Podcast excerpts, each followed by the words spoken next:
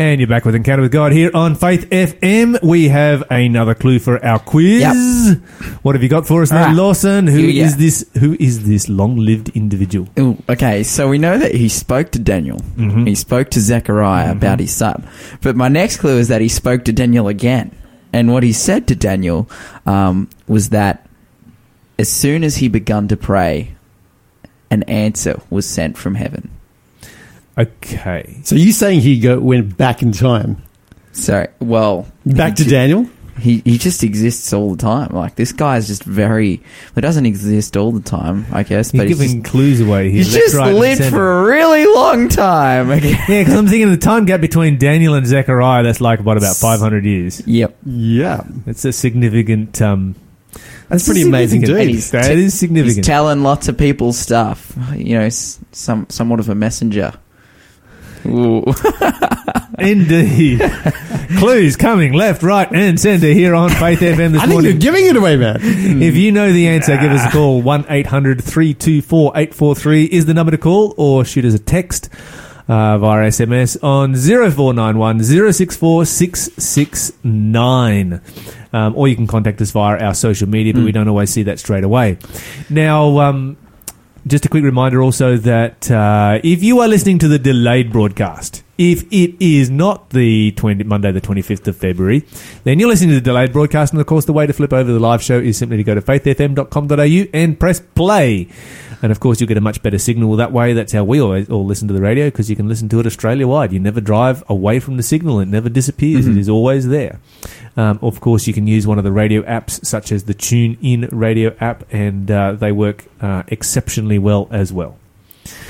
So, just a thought for you there run it through your car stereo, uh, through your Bluetooth, um, aux cord, whatever you want, and uh, you're in business. yeah, shout out to all those people who are listening through the internet. Lyle, uh, Lyle loves you more, apparently. Oh, absolutely! You get an extra. You get an extra. An extra. Uh, an extra. Um, what kind of uh, photon of love? I guess I don't know. How do we send? how do we send love over the radio? But we love Over all you internet. guys over the over the internet. There you go. We do love you guys. We love you heaps, and we just absolutely love the opportunity of being able to get on the radio and speak to you here today. Uh, because you are an awesome person because you listen to Faith FM. and, and if you don't listen to Faith FM, then you need to listen to Faith FM so that you can become an awesome person. yeah. What a, what all a plug. all right. I'm, I'm just, I'm just making our producer throw up in her mouth. I think in the studio right now. like this is way too much sugary fluff. All right, we need to get into our Bible study for today, and our Bible study today begins in Revelation chapter 11. So, mm-hmm. Sven, you're still with us. That's great. You're going to be with us the rest of the show. I am indeed looking forward to it. How would you like to read for us verse 1 and 2, please? I can do that. In Revelation chapter 11, verses 1 and 2, then I was given a measuring rod like a staff, and I was told, Rise and measure the temple of God, the altar, and those who worship there, but do not measure the court outside the temple. Leave that out, for it is given over to the nations, and they will trample the holy city for 42 months. Okay, this is an interesting little twist to the prophecy. Mm-hmm. We have been talking about um, the, the the great disappointment, I guess, that uh, is often referred to as in 1844, the sweet, bitter experience that we found in Revelation chapter 10, and that kind of finishes. You know, the chapter finishes off with you know you need to go out and preach to uh, you know lots of peoples, nations, and tongues and kings after this experience. There's still more to come. There's still more to come. But then we have this interesting reference here. First of all, let's go through uh, uh, verse one. What is he given in verse one? A measuring rod. A measuring rod, a tape measure. In, in modern language, he's given a tape measure, A ruler. a ruler. Yeah, in fact, he's measuring something kind of big. So probably in today's world, we'd do that with a laser. Laser. Yeah, exactly. Yeah, it's just a whole lot easier than having someone run all the way down the other end of that building with a uh, with a very long tape measure. Or you can do it with your iPhone. There's uh, apps which measure things as well. okay. Oh, really? This is very cool, yes. I don't have. I need to download that. Yeah. You need to update your iPhone. Y- Indeed, indeed. My- Get on, get on the level, Lyle. Yeah. Come on, it's 2019. Like, let, let's go. hey, at least it's a smartphone. It is not an old clamshell. Okay. The battery does only last one day, not like a week like they used to. Mm. Anyway, A measuring rod. a measuring rod. He's given a measuring rod. What's he told to measure? He is told to measure the temple of God and the altar And- and those who worship there. All right, so now I understand how you measure a building. How do you measure a person? Work out how tall they are. Okay, so you're going to work out how tall they are, how heavy they are, and, and why why would it be significant that he goes and measures all the worshippers? I mean, really, does God not know how tall we are? Does he need to know how tall we are, how much we weigh, how wide we are, how uh, um, either thin or thick or otherwise we are? Well, it, it kind of reminds me what's happening here is it's a bit like a building inspector coming uh, to to your building. It's kind of like uh, the person there or John is being asked to to check whether this all of this is in place. It, it measures up. Uh, so to speak, I- it's in line with all of the building regulations. But of course, it does come back to your how do you measure people? How, I mean, do people measure up to the building inspections? I don't know. Okay, so that's all right. So if if uh, if there is an inspector coming around and an inspector is going to measure me, then that would make me feel a little insecure. Well, it depends. How do, how would I measure you? I mean, in terms of height, is that is that the what you need to measure up to? Okay, when it comes to things of God, I would say no. Mm. Um, I would say that God is not so much interested in our height as he is in our character. Yeah. And so the symbolism that I see coming through here is the symbolism of judgment. Mm. And that makes me me feel even more insecure because if someone is going to measure my body, they're going to say, "Well, isn't Lyle a skinny little weed?" and And, that and we'd have to agree, Lawson, yeah, wouldn't we? yeah, Yeah. yeah, yeah, Yeah. But then he's taller than But us. then I, and- I, yeah. I probably don't weigh very much less than Sven. Um, but uh, um, that might make me feel a little bit insecure, right? But what about your jokes? But do your my- m- jokes measure up? Do they do they do they come under judgment? you're, you're producing with- Absolutely. Absolutely. My jokes are awesome. What are you talking about? I need to get the ruler out. I, I laugh hilariously at my jokes. But none of it. No. Well, sometimes we do. No, no, I do. Always. But that's not measuring up, is it? No. Sven's giving me a hard time here this morning. Who brought this guy on the show anyway? It was you. It was you. It was your decision. Unbelievable. I see. Unbelievable. Something that's being uh, really, again, um, something that's really underlined in the book of Revelation has been talked about again is God's transparency. That not only does because God knows everything, right? But then He gives it to you know to the angels and to the to John um, and to the people of God to know why, you know, to see like John is given the opportunity to measure them up so that he knows for himself. Okay, this is like you know Ah, God's, God's that's a very you know, good going point. to plan. Everything is is here because it's supposed to be. It's not. It's not just God decided. It's not arbitrary. It's like okay, this is how it's it's supposed to be. Because yeah, what does what does John know more than God? Like nothing. Mm-hmm. But it's it's for John's sake that he's given a measuring rod to measure up. You know. Mm-hmm. So I think that's So I guess it's a bit like you know if you were to weigh yourself on the scales, like you might wonder if you're a bit overweight, but when you actually get on the scales, then You don't then- wonder anymore. well, you, it, it reveals something you do need kind of help. So I guess it's similar there. I mean, obviously, as you say, we're not talking about weight or height, but we, we're talking about actually coming face to face with where we're really at in terms So that goes of our back to- character. in, in some ways to uh, Revelation chapter 3 where it talks about you know you need to have eye salve so that you can see your true spiritual condition yeah. Wow. Mm. and sometimes we do need to do some you know some measuring God needs to do some measuring on us and to reveal some things to us about ourselves So how would God measure our character?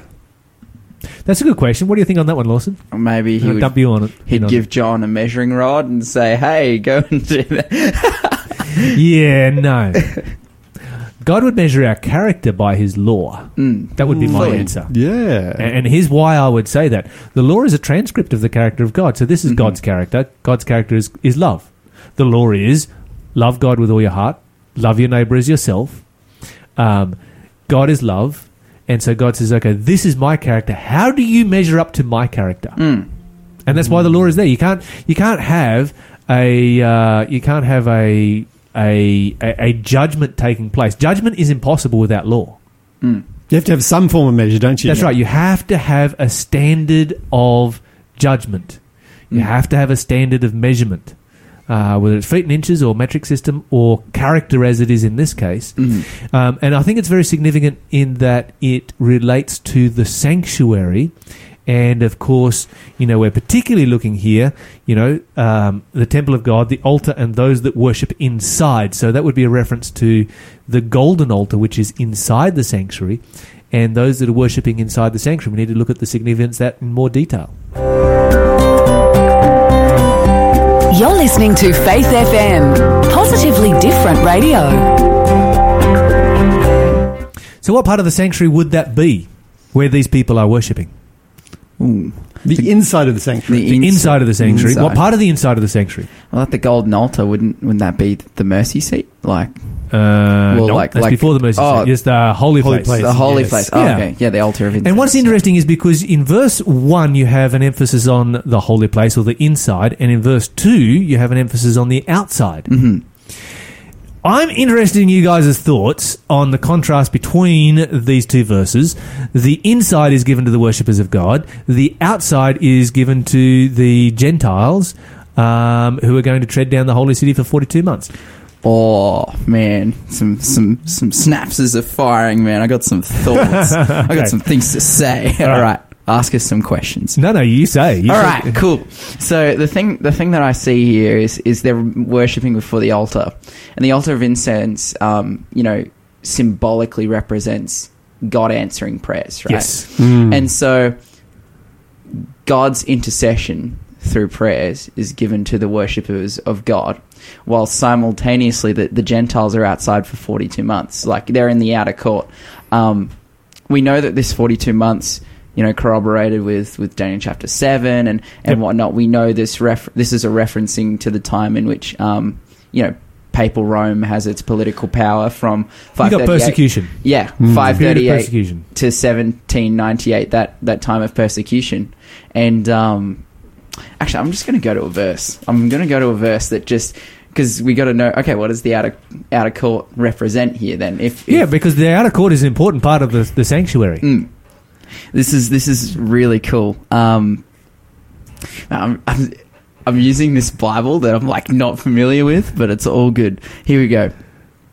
The Bible says, um, "We have an altar from which the priests in the tabernacle have no right to eat."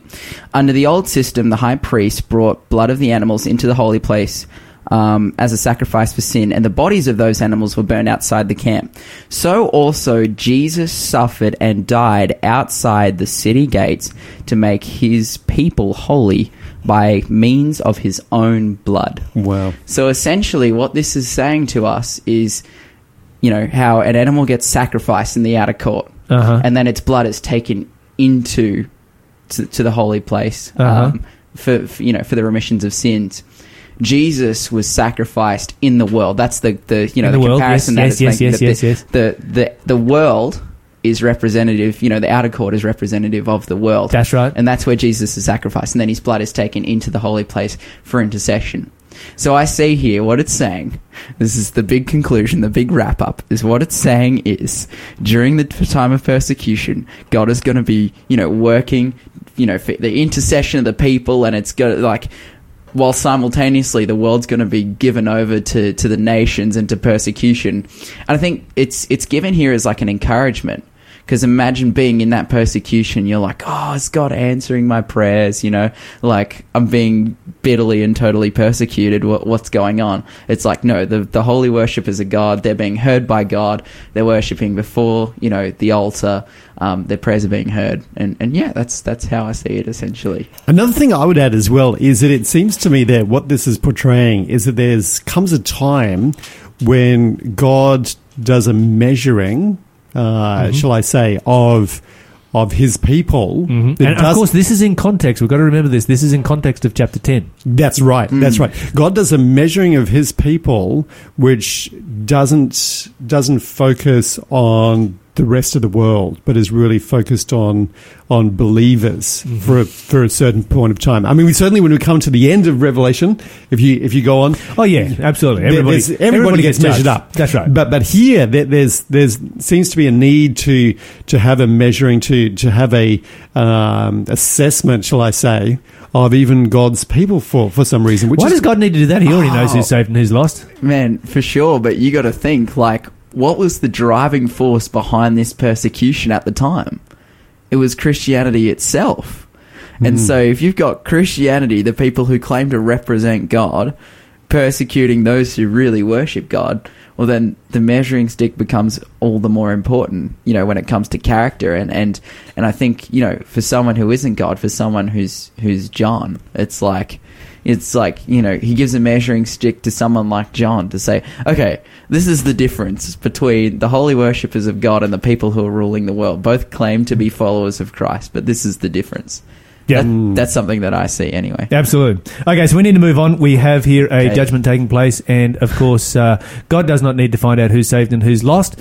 Um, the judgment takes place for the benefit of the universe, and this is why John does the measuring right here, That's as right. Lawson has just pointed out, to symbolize that it is us who get to see that God is fair and just and righteous because God is not doing things in secret, He is doing things in open court where everybody can watch what is taking place. Okay, I do want to get onto these two witnesses because this is the big subject we'll cover today and tomorrow, probably, I'm thinking. Uh, Sven, would you like to read for us verse 3, please?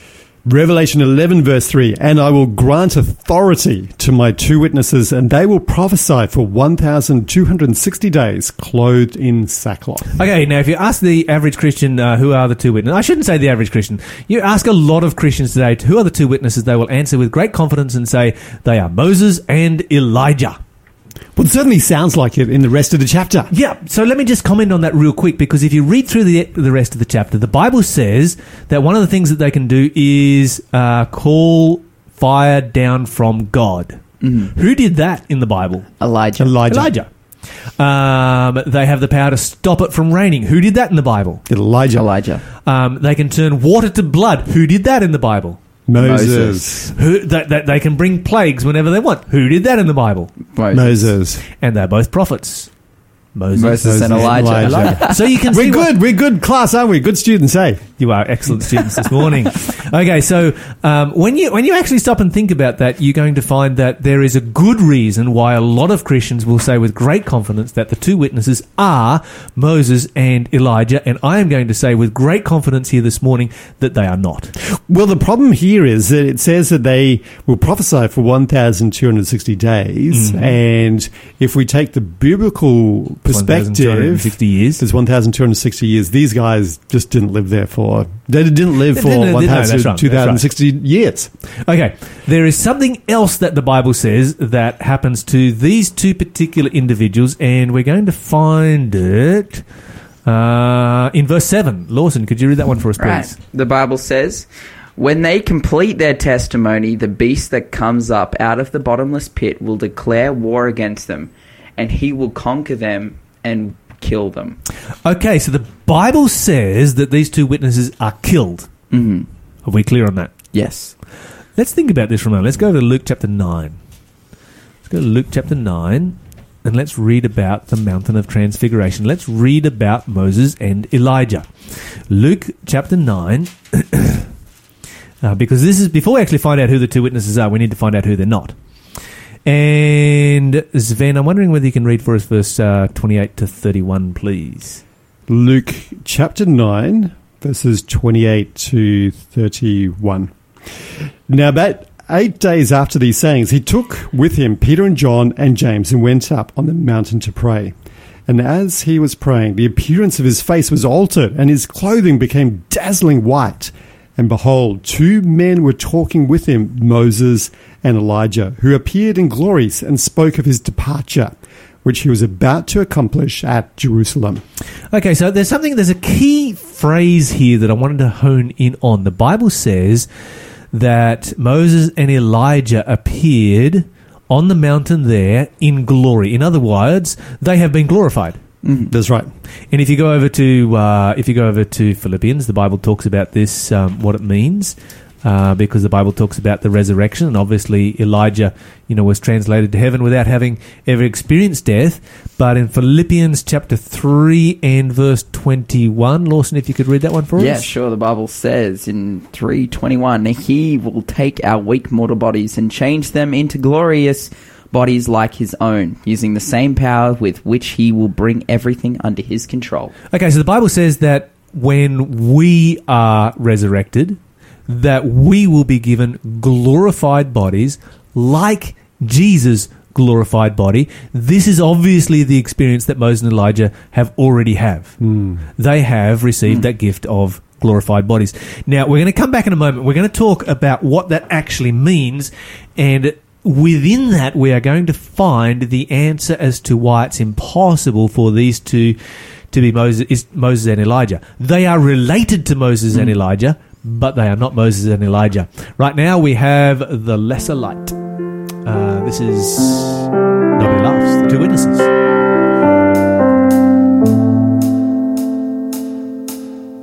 Measure the temple, the altar, the door. The worshippers bowing, but leave out the court. The nations will trample its 42 months. Bathe in the tears of the worshipping ones. Bathe in the tears of the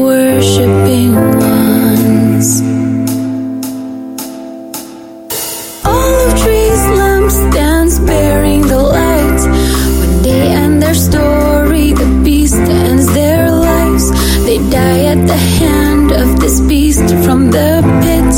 And Egypt and Sodom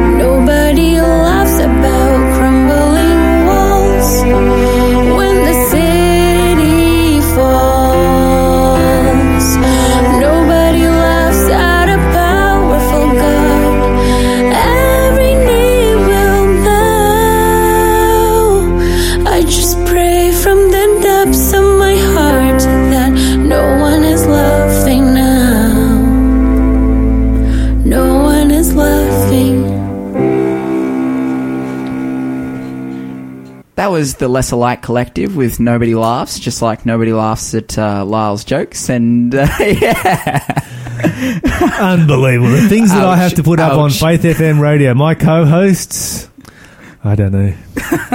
hey, you can you can fire me if you want. Yeah, Like, yeah, it's yeah, up, that's yeah, up to you. Anyway, that was actually an awesome song, and it fitted in perfectly with what song. we have been talking about right now. So The two witnesses. the two witnesses, absolutely, um, and even measuring the temple, it was all there. It was just great. Anyway, let's talk about the two witnesses a little bit more. We have found out uh, who they are not. We haven't actually finished this section, but the first thing that we've noted is that uh, Moses and Elijah, who appeared with Jesus on top of the mountain of transfiguration, appeared in glory. In other words, they are glorified human beings. Uh, then we looked at how you know this process takes place at the resurrection. When we are resurrected, we will receive a body like Jesus, glorified body.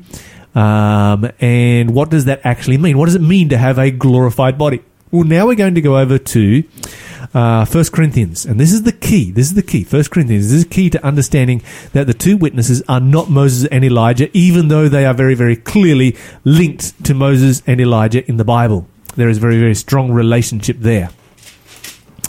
Okay, so 1 Corinthians chapter 15. Lawson, would you like to read verse 51 and 52, please? Yes. The Bible says in 1 Corinthians 15 51, But let me reveal to you a wonderful secret. We will not all die, but we will all be transformed. It will happen in a moment, in the blink of an eye, when the last trumpet is blown. For when the trumpet sounds, those who have died will be raised up to live forever, and we who are living will be transformed. And in verse 53, in my translation, it says, For this corruptible must put on incorruption, this mortal must put on immortality. Okay, so here's what we find Moses and Elijah had glorified bodies. When we are resurrected with glorified bodies, we receive immortality. When you go to Revelation chapter 11, you find that the two witnesses die. Mm-hmm. They do not have immortality, they cannot be Moses and Elijah. But there is a direct link here. A very, very direct link between Moses and Elijah. And uh, rather than actually being Moses and Elijah, it is something that Moses and Elijah are symbolic of. So, what we need to do now is find out what the Bible says the two witnesses are. So, Revelation chapter 11 is where we're going to go. And the great thing about this passage is you do not need to guess at who they are. The Bible says, These are. Uh, Revelation chapter 11 and verse 4. Please, Sven. These are the two olive trees and the two lampstands that stand before the Lord of the earth. Thank you. There's problem solved right there. The Bible says these are the two olive trees and the two lampstands. So if you're wondering who the witnesses are, your question has been answered. So we can all move on now, right? Uh, It's still a bit No. obscure. okay. Really? Why? What's obscure about that? well, I've never met a person who's an olive tree and a lampstand all at the same time. Okay, all right. I'd like to meet meet a person like that. Might go to a Halloween party. Well, I wouldn't go to a Halloween party, but a dress up party. I'd dress like an olive and, and a lampstand and see if anyone would know what I was. Okay, so let's summarize what we know about the two witnesses so far. We are given four identifying characteristics of the two witnesses. Here they are. Number one, they are witnesses. Number two, they are prophets. Number three, they are candlesticks. And number four, they are olive trees. That's what the Bible says. What do all of these things have in common? Let's start with the candlesticks. We'll start at the top of the list. And uh, Psalms 119, verse 105. You probably know this one off by heart. Very famous Amy Grant song. Thy word is a what? Lamp. A lamp unto my feet and a light unto my path. The candlestick is a symbol of the word of God. Okay, let's go to Matthew chapter 24. Matthew 24. And let's find out about the witness. What does that mean? Uh, they're witnesses. Matthew 24. What are they witnessing of?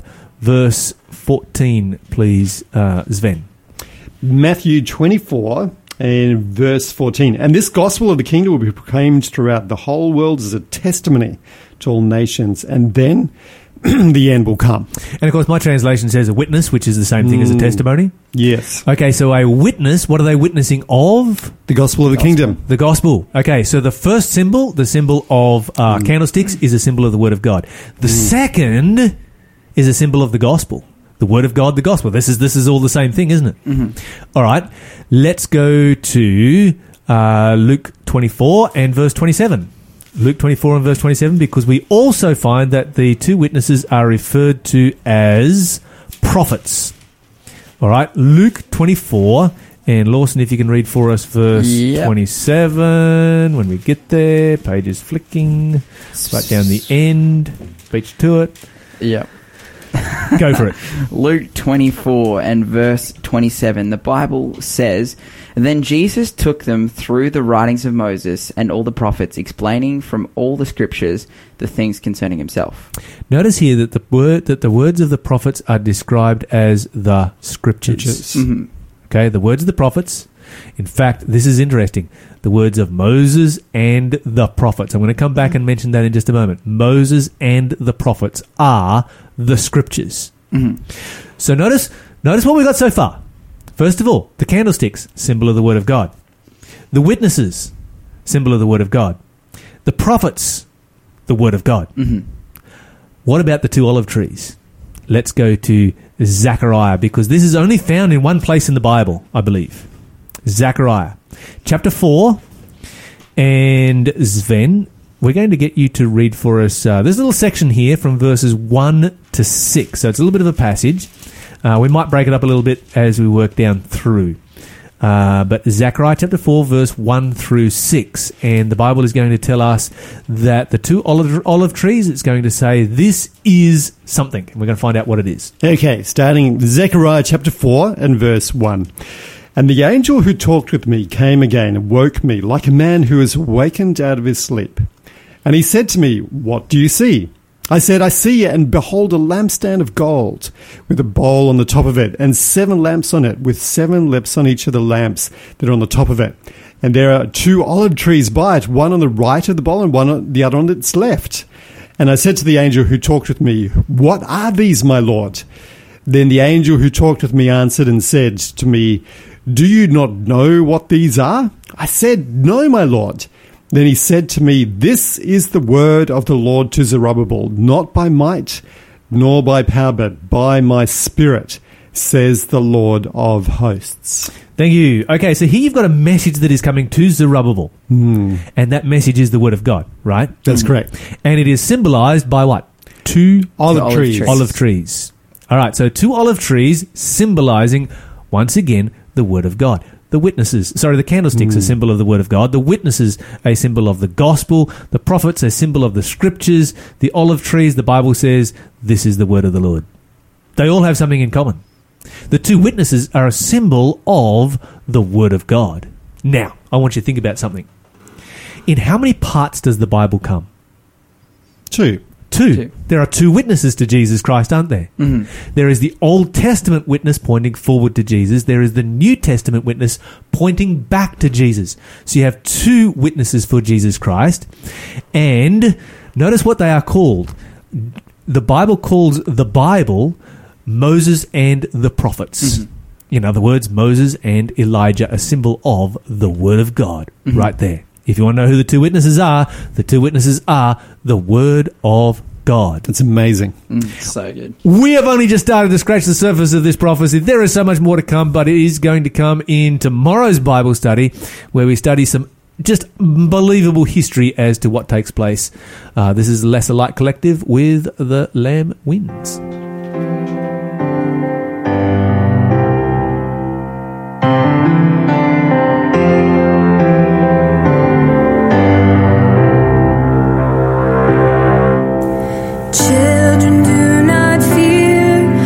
The kings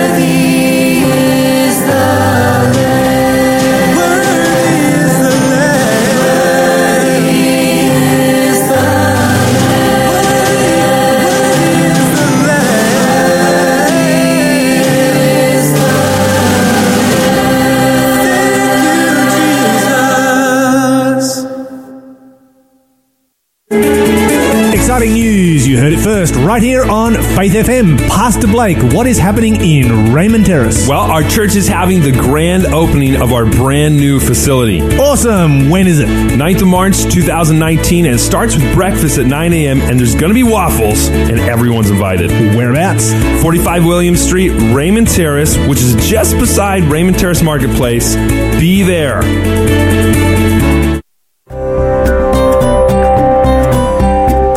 Listening to Faith FM, positively different radio.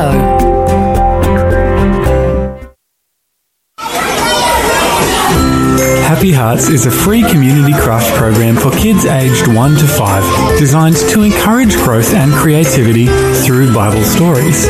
Join us each Tuesday during the school term from 9:30 till 11 a.m. at the Senior Citizens Hall, 401 Warburton Highway, Wandin North. For more information or to register, go to happyhandsart.com.au forward slash happy hearts or contact Patricia on 0425 854 516. That's 0425 854 516. Happy Hearts. Free fun for kids and the mess stays with us.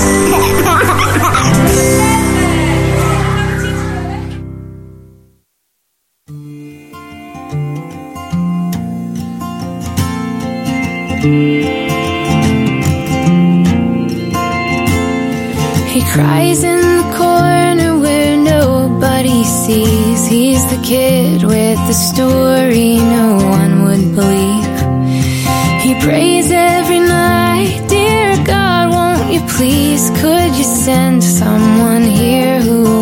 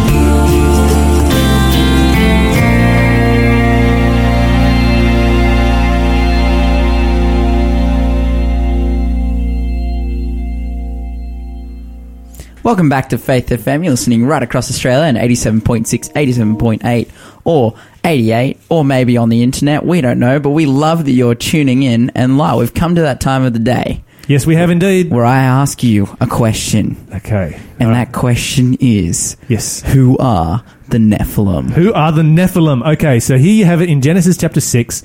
Uh, the Bible says, It came to pass when men began to multiply on the face of the earth, and daughters were born unto them, that the sons of God saw the daughters of men that they were fair, and took them wives of all which they chose.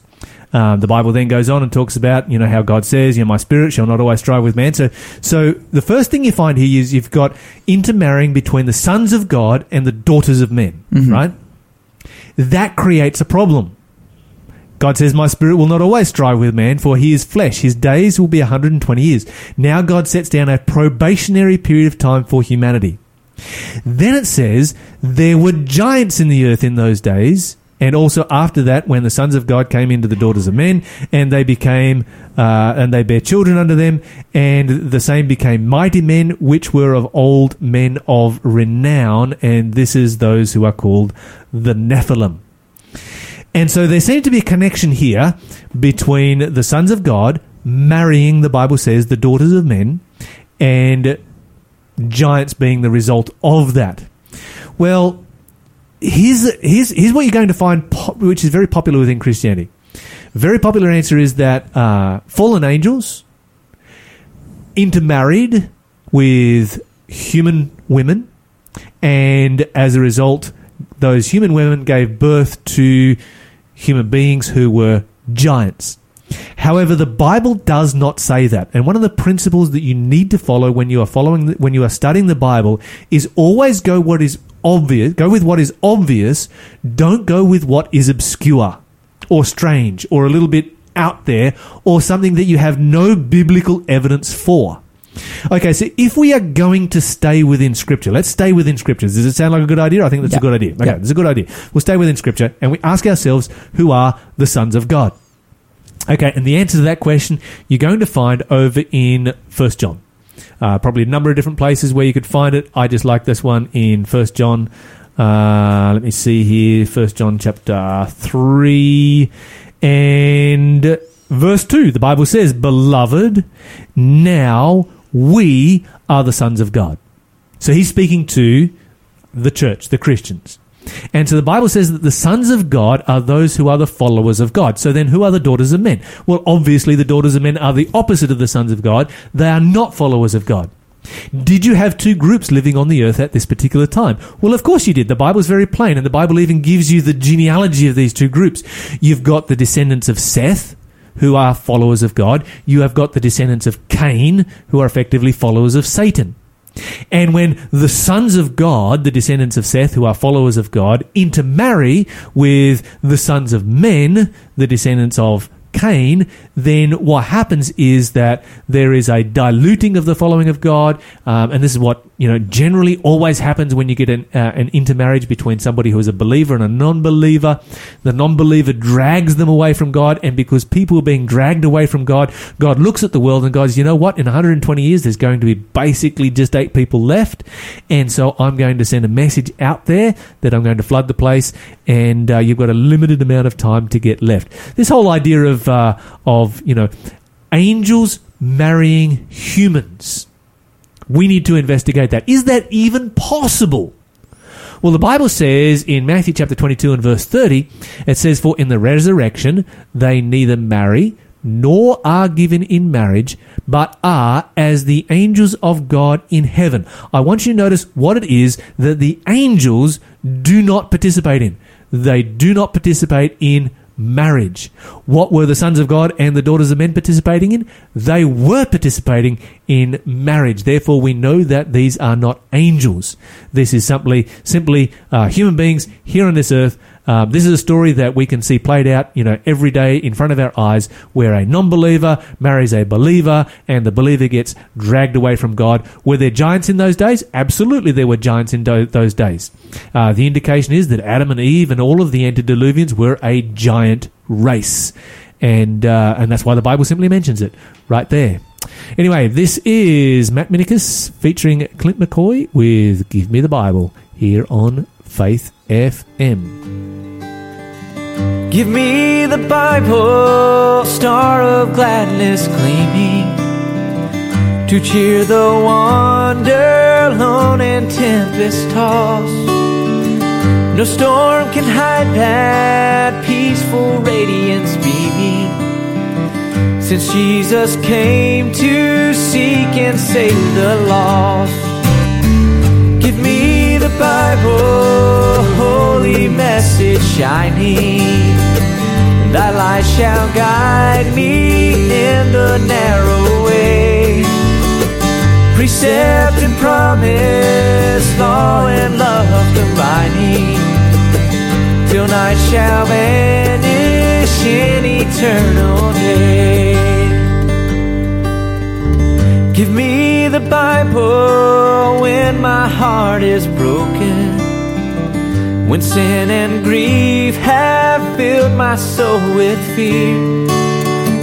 Give me the precious words by Jesus spoken. Hold up faith's lamp to show my Savior near. Give me the Bible, holy message shining.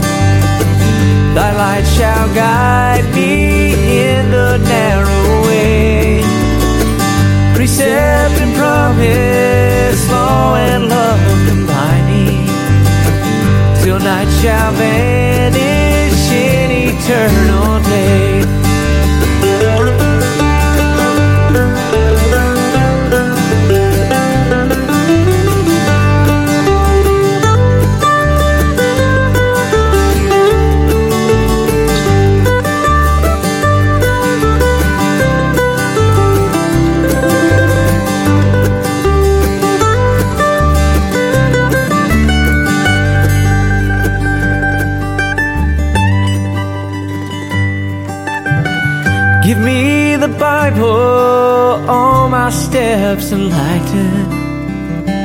Teach me the danger of these realms below. That lamp of safety or the gloom shall brighten. That light alone the path of peace can show. Give me the Bible, holy message shining. Thy light shall guide me in the narrow. Precept and promise, law and love combining. Till night shall vanish in eternal day. In eternal day. In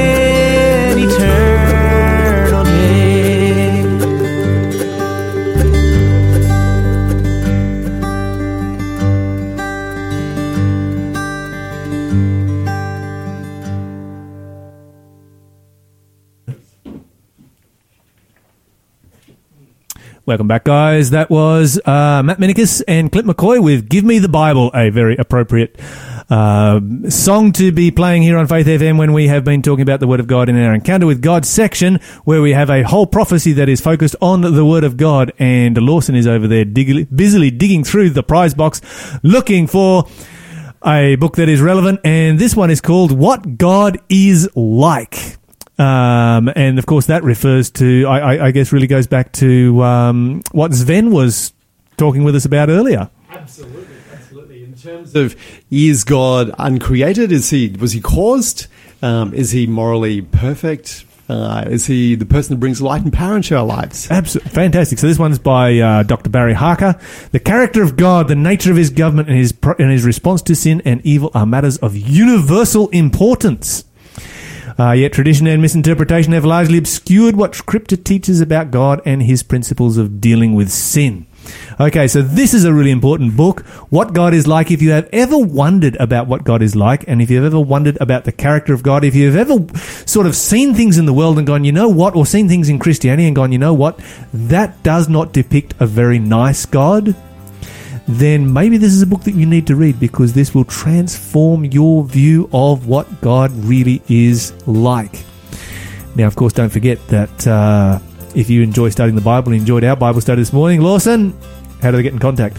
Well, you can give us a call, 1 800 324 843, or give us a text 0491 064 669, or hit us up on social medias and ask us to share resources with you. We have a number of Bible study Absolutely. Um, guides. You know, we have a number of connections with people right across Australia and even in the, the, if you're in world. the Raymond Terrace area, Lawson will yeah, come hit me up. I'll, I'll give you a Bible study all day, every day.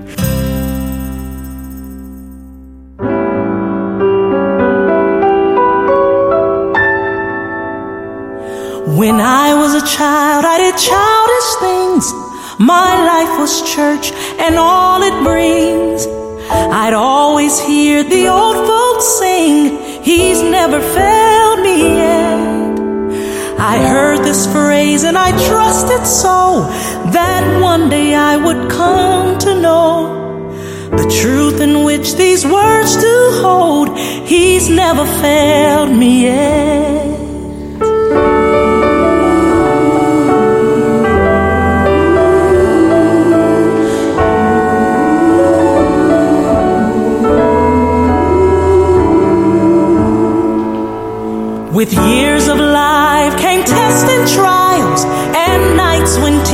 Tears replaced the smile.